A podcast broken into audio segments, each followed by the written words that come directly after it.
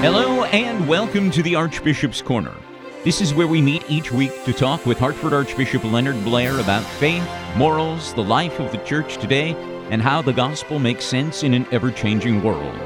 This is where we go to find the answers to our lingering questions about the teachings of the church, living the faith life of a Catholic in contemporary society, and developing a stronger relationship with God.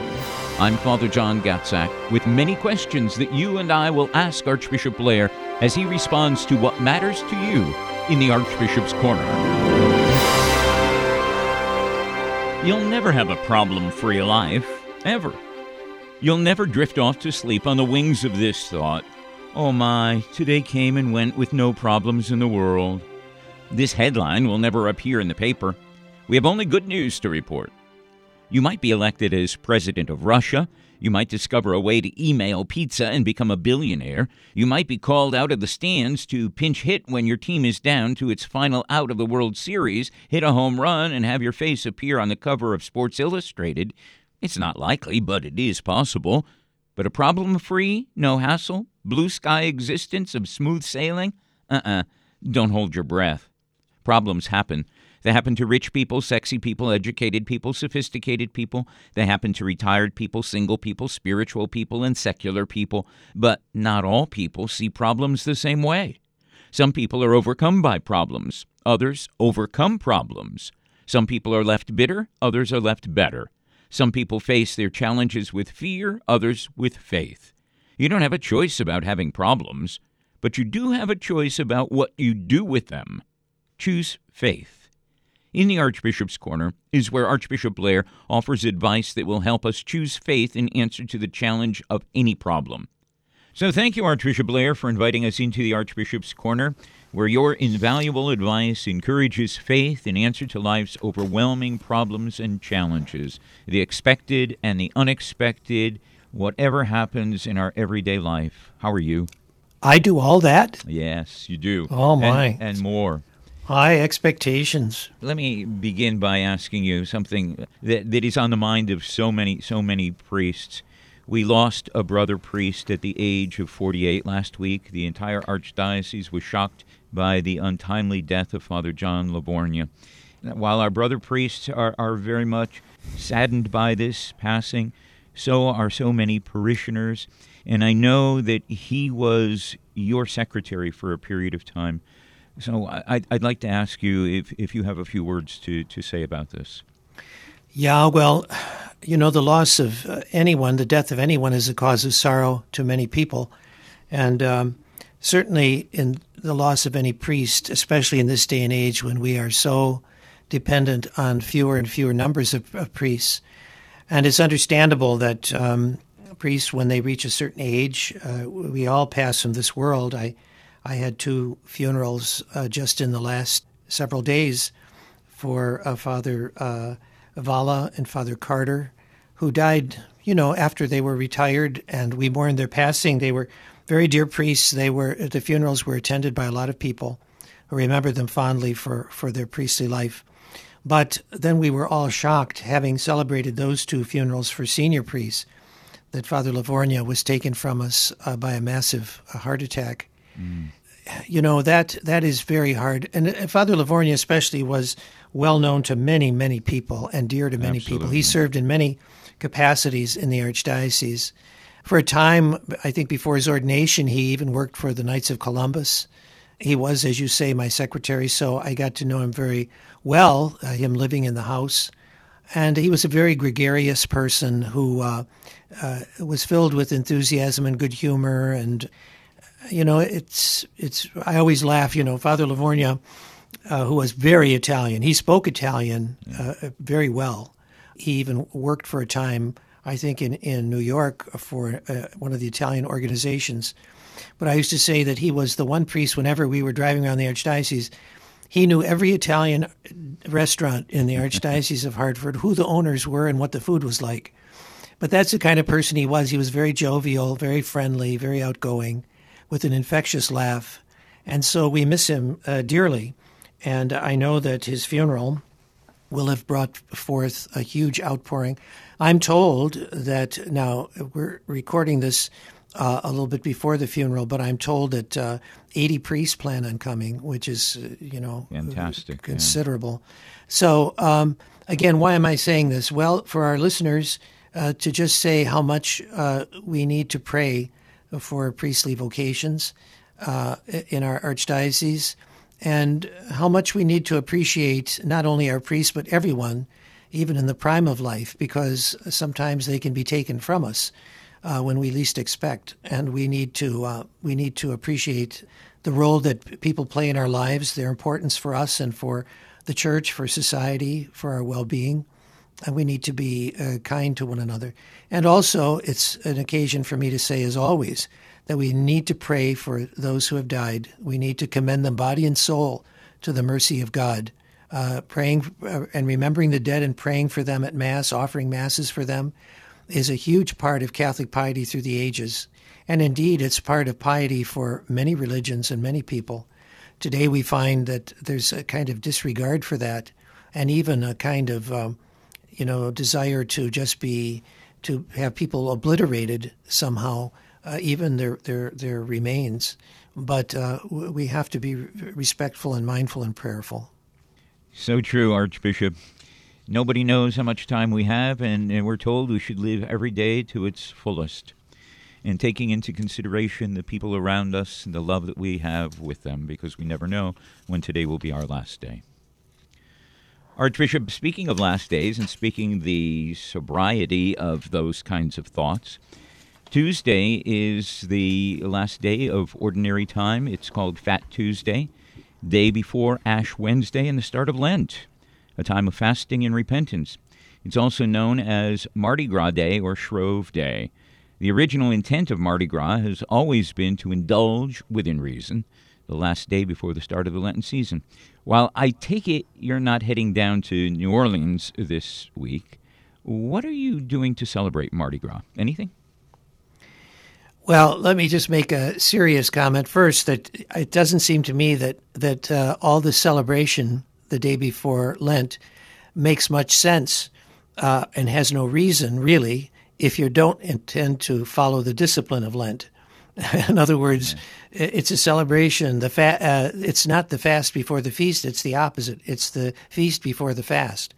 So, again, these things that come from centuries of Christian piety, and particularly Catholic piety, they're robbed of their meaning when we don't get to the spiritual core of what they're about. And I'm not trying to be, dour about Mardi Gras. I'm simply saying, though, that it really, to understand it properly and to really live it, it's the feast before the fast. The important thing is the observance of Lent, where we discipline ourselves, because everything in life that's of any value requires a certain discipline. And why do we think that living a life of virtue and living a life of self-giving and charity, how do we think that can happen except by a certain self-denial and a self-discipline? And that is what Lent is about. So enjoy Mardi Gras as a festive thing, but do it in the right spirit for preparing for Lent. And the next day, obviously, is Ash Wednesday, the beginning of one of the most important holy seasons in the liturgical calendar, marking the beginning of Lent, lasting for 40 weekdays and 6 Sundays leading up to Easter Sunday. During Mass, people will receive ashes on their foreheads. I think that it calls for a reminder as to what the significance of ashes is all about, Archbishop. Well, one of the things we say when we impose ashes is, remember that, man, that you are dust, and to dust you shall return. And the other signage is repent and believe in the gospel. This is extremely important to emphasize in our spiritual life. And, recently Bishop Barron, who's very well known as a writer and speaker about spiritual themes and a renewal of the faith, he was pointing out that, some people are portraying the synodal process that we have, that Pope Francis has called for, about welcome. And he said, yes, of course, this is very important that we welcome everyone. But he said we have to remember that Jesus in the gospel, when he ate with tax collectors and sinners and invited people and preached to them, he didn't say welcome, he said repent. And that is to say that he welcomed them, but the message in welcoming them was not just that everybody should be just the way they are, but he calls each and every one of us to repentance. And of course, repentance, the call to repentance can take a very nasty, judgmental kind of harsh tone to it, or it can take a welcoming tone to it. And I think what Pope Francis is asking us to do and what we need to do is to welcome people to join us in repenting, turning our lives around as Lent calls us to do, and to struggle every day to try to live the truth of the gospel. That does not put us on a pedestal to look down on other people, because all of us need repentance as much as anyone else. So it's a united effort to be together, to be in communion with Christ, and to try every day to repent. And that is the call of Lent. I mean, we're supposed to be doing it all the time, but Lent is an intense season of preparation for us to focus on that. Now, traditionally, Lent has meant for many people that it's a time of giving up something that they particularly like. Part of the repentance factor and the doing penance factor is to give up something that you like. How else might one observe this Lenten season, Archbishop? Well, first of all, let me say about that it's not about, how can I say it? It's not denying yourself for the sake of denying yourself. Learning how to say no is very important if we're going to grow in virtue, because we are all weak and sinful. So it's kind of a self-discipline. Jesus says, whoever loves in little things will love in greater. Well, whoever is disciplined enough to say no in little things will also be self-disciplined enough to say no to bigger, more serious things. And that is a training of our will, that we shouldn't indulge everything that we want or that we're used to or that we'd like, because some of the things that come across our path are sinful. They're not virtuous. Mm-hmm. And if we don't know how to say no, if we don't train ourselves to say no, we won't be able to do so. So that's the importance of giving something up. It's not about food or candy or whatever for its own sake, but it's about training ourselves. Discipline. It's the discipline of Lent is what it's about. And of course, the other things. Well, you asked me what other things are there. Well, there's also charity, which is extremely important as part of Lent, where we extend ourselves to do something extra, go out of our way, and also the discipline of prayer. Because, there too, we can make a million excuses for why we don't pray more. And Lent is a season for us to kind of take stock and call ourselves to account and say, look, I really need to not just say that I need to pray more, but that I actually make time to pray more. So it's very challenging, the three things of fasting, almsgiving, and prayer. Those are the three pillars, if you will, of Lent. And they're all equally important. And I'm sure during the course of Lent, we'll be talking more about each of these pillars and having you encourage us, because I think that that's what we need. From time to time, we need to be encouraged, especially if somebody is going to embark on a path of going out of his or her way to be charitable and to do something nice. And they may feel, I'm doing this and I'm not sure whether I'm becoming a better person. Maybe we need a cheerleader, somebody to encourage us, push us forward, so that we continue during the entire season of Lent to be charitable and then beyond. Because once we start on the path of charity, I think it's gets a little bit easier to continue charity beyond Lent, don't you think? Yes, well, St. Paul says, I have fought the good fight, I have run the race, I have kept the faith. It's not just about encouragement, but about challenge, that we have to be challenged. If we say we are something, then somebody's got to tell us, well, then show it to me that you really are. And now I'm not saying that I do that for people, because I need to hear it too, but the church is saying that to us. The church is challenging us to fight the good fight, to run the race, and to keep the faith. And that involves the discipline of Lent. It involves turning away from sin and believing in the gospel. And why? Because we are dust, and to dust we shall return. And we will then have made of ourselves what we are, either by accepting God's grace and the opportunities we had, or spurning them, or failing to make use of them. Well, let's take a look now at the road to happiness in life, and this is where we examine the wisdom of Pope Francis, drawn from some of his writings. I'll read a short portion of the Holy Father's address, and we'll ask you, Archbishop, for your comment. This is taken from Pope Francis's homily delivered on November 2nd of 2016, and is called, "Your Fulfillment Will Be in God." The Pope says, "Job was in darkness. He was right at death's door. And at that moment of anguish, pain, and suffering, Job proclaimed hope. I know that my vindicator lives, and that he will at last stand forth upon the dust. My own eyes, not another's, will behold him. A cemetery is sad because it reminds us of our loved ones who have passed on. It also makes us think of our future, of our own death. But in this sadness we bring flowers as a sign of hope, and also, I might say, of celebration. But for later on, not now, our sorrow and our hope mingle. We feel sorrow at the memory of our loved ones before their remains, and also hope. Our hope helps us because we, too, must make this journey. Everyone will make this journey sooner or later, with or without pain. Everyone will make this journey. But there is always that flower of hope, that powerful thread that is anchored in the hereafter, the hope of resurrection. Jesus was the first to make this journey. We are following the journey that he made. I know that my vindicator lives, and that he will at last stand forth upon the dust. I will see for myself, my own eyes, not another's, will behold him." Archbishop, the Pope has a way of seeing hope beyond the grave. Your thoughts?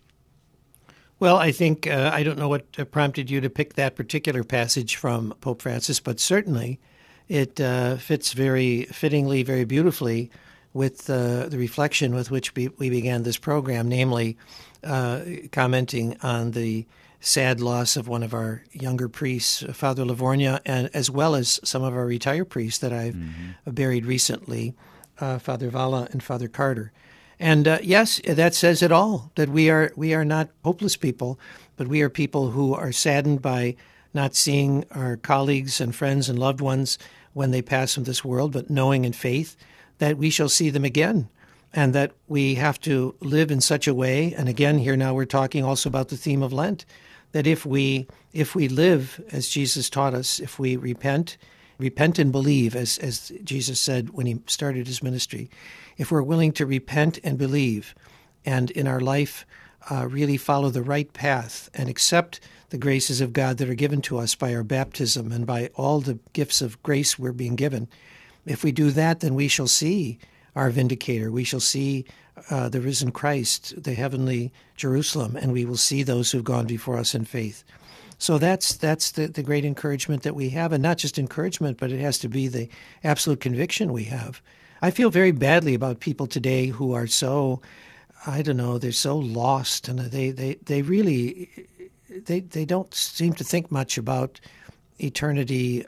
I think they have some benign, vague idea about it, if anything. And as St. Paul says, if we live for this world only, then we are the most pitiable of people. And I think there are a lot of people today that are tempted to live for this world only, but we don't. Our hope is in heaven, and that is what we strive to do by living as Christ taught us here on this earth. What a wonderful way when we think about our loved ones, the priests who have died, our loved ones who are deceased, and reflect on the fact that the Pope says Jesus was the first to make this journey. We are following the journey that he made. Beautiful statement. It helps. Archbishop, let's take a look now at our Gospel reading on this 7th Sunday in Ordinary Time, the 19th day of February. And today's reading is from Matthew's Gospel, the 5th chapter. After the Gospel is dramatically presented, we'll talk with you about your thoughts. You have heard that it was said, an eye for an eye, and a tooth for a tooth. But I say to you, do not resist one who is evil. But if anyone strikes you on the right cheek, turn to him the other also. And if anyone would sue you and take your coat, let him have your cloak as well. And if anyone forces you to go 1 mile, go with him 2 miles. Give to him who begs from you, and do not refuse him who would borrow from you. You have heard that it was said, you shall love your neighbor and hate your enemy. But I say to you, love your enemies, and pray for those who persecute you, so that you may be sons of your Father who is in heaven. For he makes his sun rise on the evil and on the good, and sends rain on the just and on the unjust. For if you love those who love you, what reward have you? Do not even the tax collectors do the same? And if you salute only your brethren, what more are you doing than others? Do not even the Gentiles do the same? You, therefore, must be perfect, as your heavenly Father is perfect. Archbishop, what are your thoughts on this gospel? Well, it can be very off-putting when Jesus says, be perfect as your heavenly Father is perfect, because we might think, wow, that's impossible. How can I be perfect like God is perfect?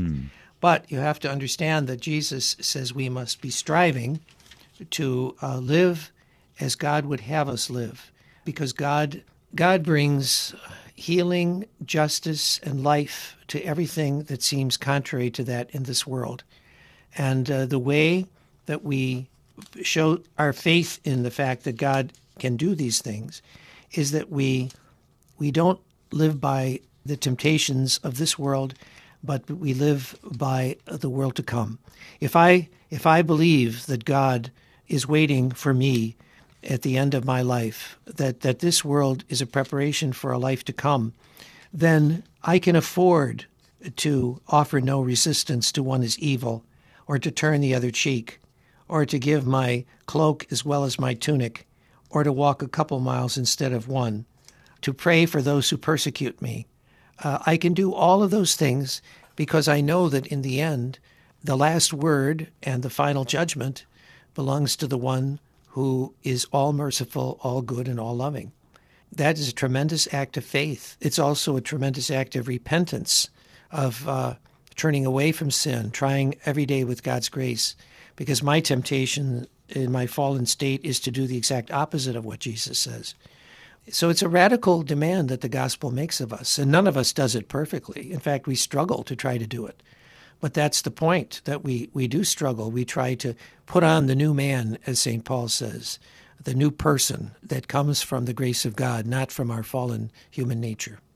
It is certainly a struggle to offer no resistance when somebody does evil to you. It's a struggle to when somebody demands your tunic, to give him your cloak as well. It's a struggle to do all of this. It's a struggle to love those that don't love us. But how would you say, what's the key to perfecting our love so that we do approach day by day a little bit more closely the kind of love that Jesus is calling us to? Well, it's a striving. And again, we're recalling the same themes that we spoke of a moment ago. I have fought the good fight. I've run the race. I've kept the faith. All of these things are very difficult to do. But grace makes it, the divine grace makes it possible to do what weak human nature cannot do. And that, you know, being a saint means living a life of heroic virtue. You know, it's easy to be virtuous when everything is going our way. But heroic virtue means that we live a life of virtue when it's not easy. And we have the model of Christ, who was rejected and spat upon and beaten and crucified. And what did he say? Father, forgive them. They know not what they do. That's the radical demand of the gospel. We have to be careful that we don't use that kind of extreme example to exonerate ourselves. Because we're not being asked to do that extreme kind of thing. The majority of us, we're asked to suffer little crosses, little rebuffs, little insults, little rebukes, little injustices. I mean, little by comparison to Christ or to those who have it worse than ourselves. So the point is that even in those things, we imitate Christ.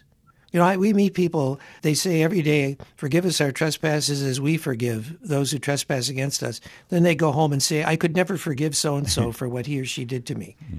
You know, well, okay, you're out of your own mouth, you are condemning yourself. Now, you may find it very hard to forgive, but if you just say you're not even willing, or you won't even try, or you won't ask God to help you, then what are you doing? You know, that we have to ask ourselves those hard questions. And Lent is a good time to ask some hard questions about ourselves. It's a good time to pray that the Lord might give you the strength, the courage to forgive those that you feel that you can't forgive. Work on it during Lent. Let's take a look, Archbishop, at some of the questions that have been submitted by our listeners. Sam from West Hartford says, "My wife is Catholic and I am Protestant. We were married in a Catholic church, and we raised our children as Catholic, including Catholic schools. We attend our Catholic parish regularly. I respect the rules of the Catholic Church regarding my not being allowed to receive communion as a non-Catholic. I'd like to attend the Ash Wednesday service with my wife, but wonder if a person must be a Catholic to receive the ashes. Is the rule of receiving ashes the same as the rule about the sacraments?" No, it's not. It's not the same. And I would have no problem with that. If you're a baptized person, it's not like we're committing some wrong by any means in conferring that on you. I would be curious, and of course you can't answer this, but with all your fidelity to seeing that your family has been in the Catholic faith, if you've ever considered being received into the Church yourself. We certainly respect your conscience, and perhaps you have your own reasons why that's not the case. But I really want to commend you for keeping your word and for doing all these things. Joe from North Canaan says, "If I make a Lenten resolution, such as fasting, am I obligated to keep it on Sundays? Some people say that a resolution must be kept every day of Lent, while others say it is not an obligation on Sunday. Who's right?"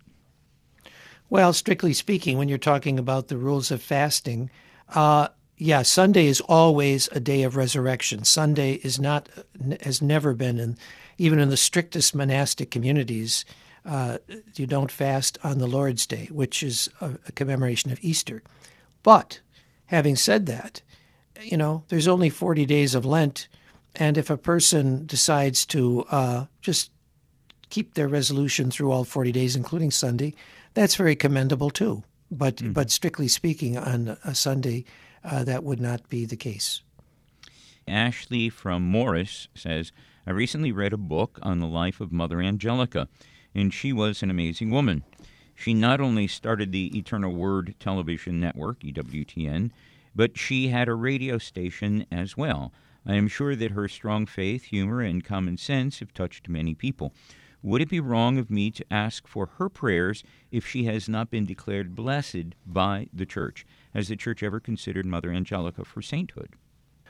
Oh, I'm sure there are those who think very highly of her example and what she did and would press for that.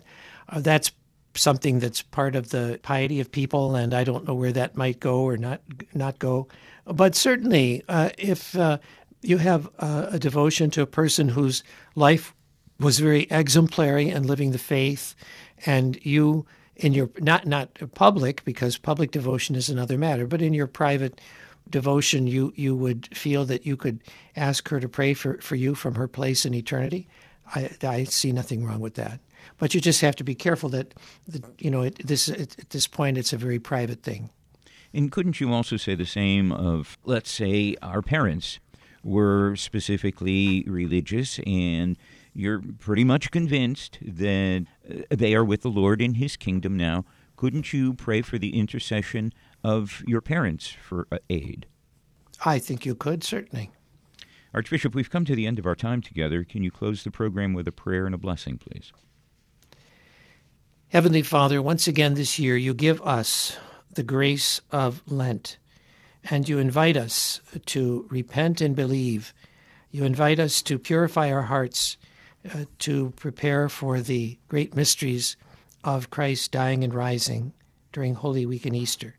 And we pray that by your grace, this Lent will not pass us by, that we will persevere in doing the discipline of Lent, of fasting, prayer, and charity, so that we may grow in grace and one day pass from the Lent of this life to the glorious Easter of life forever in heaven. And we make our prayer through Christ our Lord. Amen. Amen. May Almighty God bless you, the Father, and the Son, and the Holy Spirit. Amen. Archbishop, thank you for inviting us into the Archbishop's Corner. We look forward to joining you again next week. Until then, we will contemplate what we're all going to be doing in terms of our Lenten sacrifice. Thank you. Thank you. Bye-bye.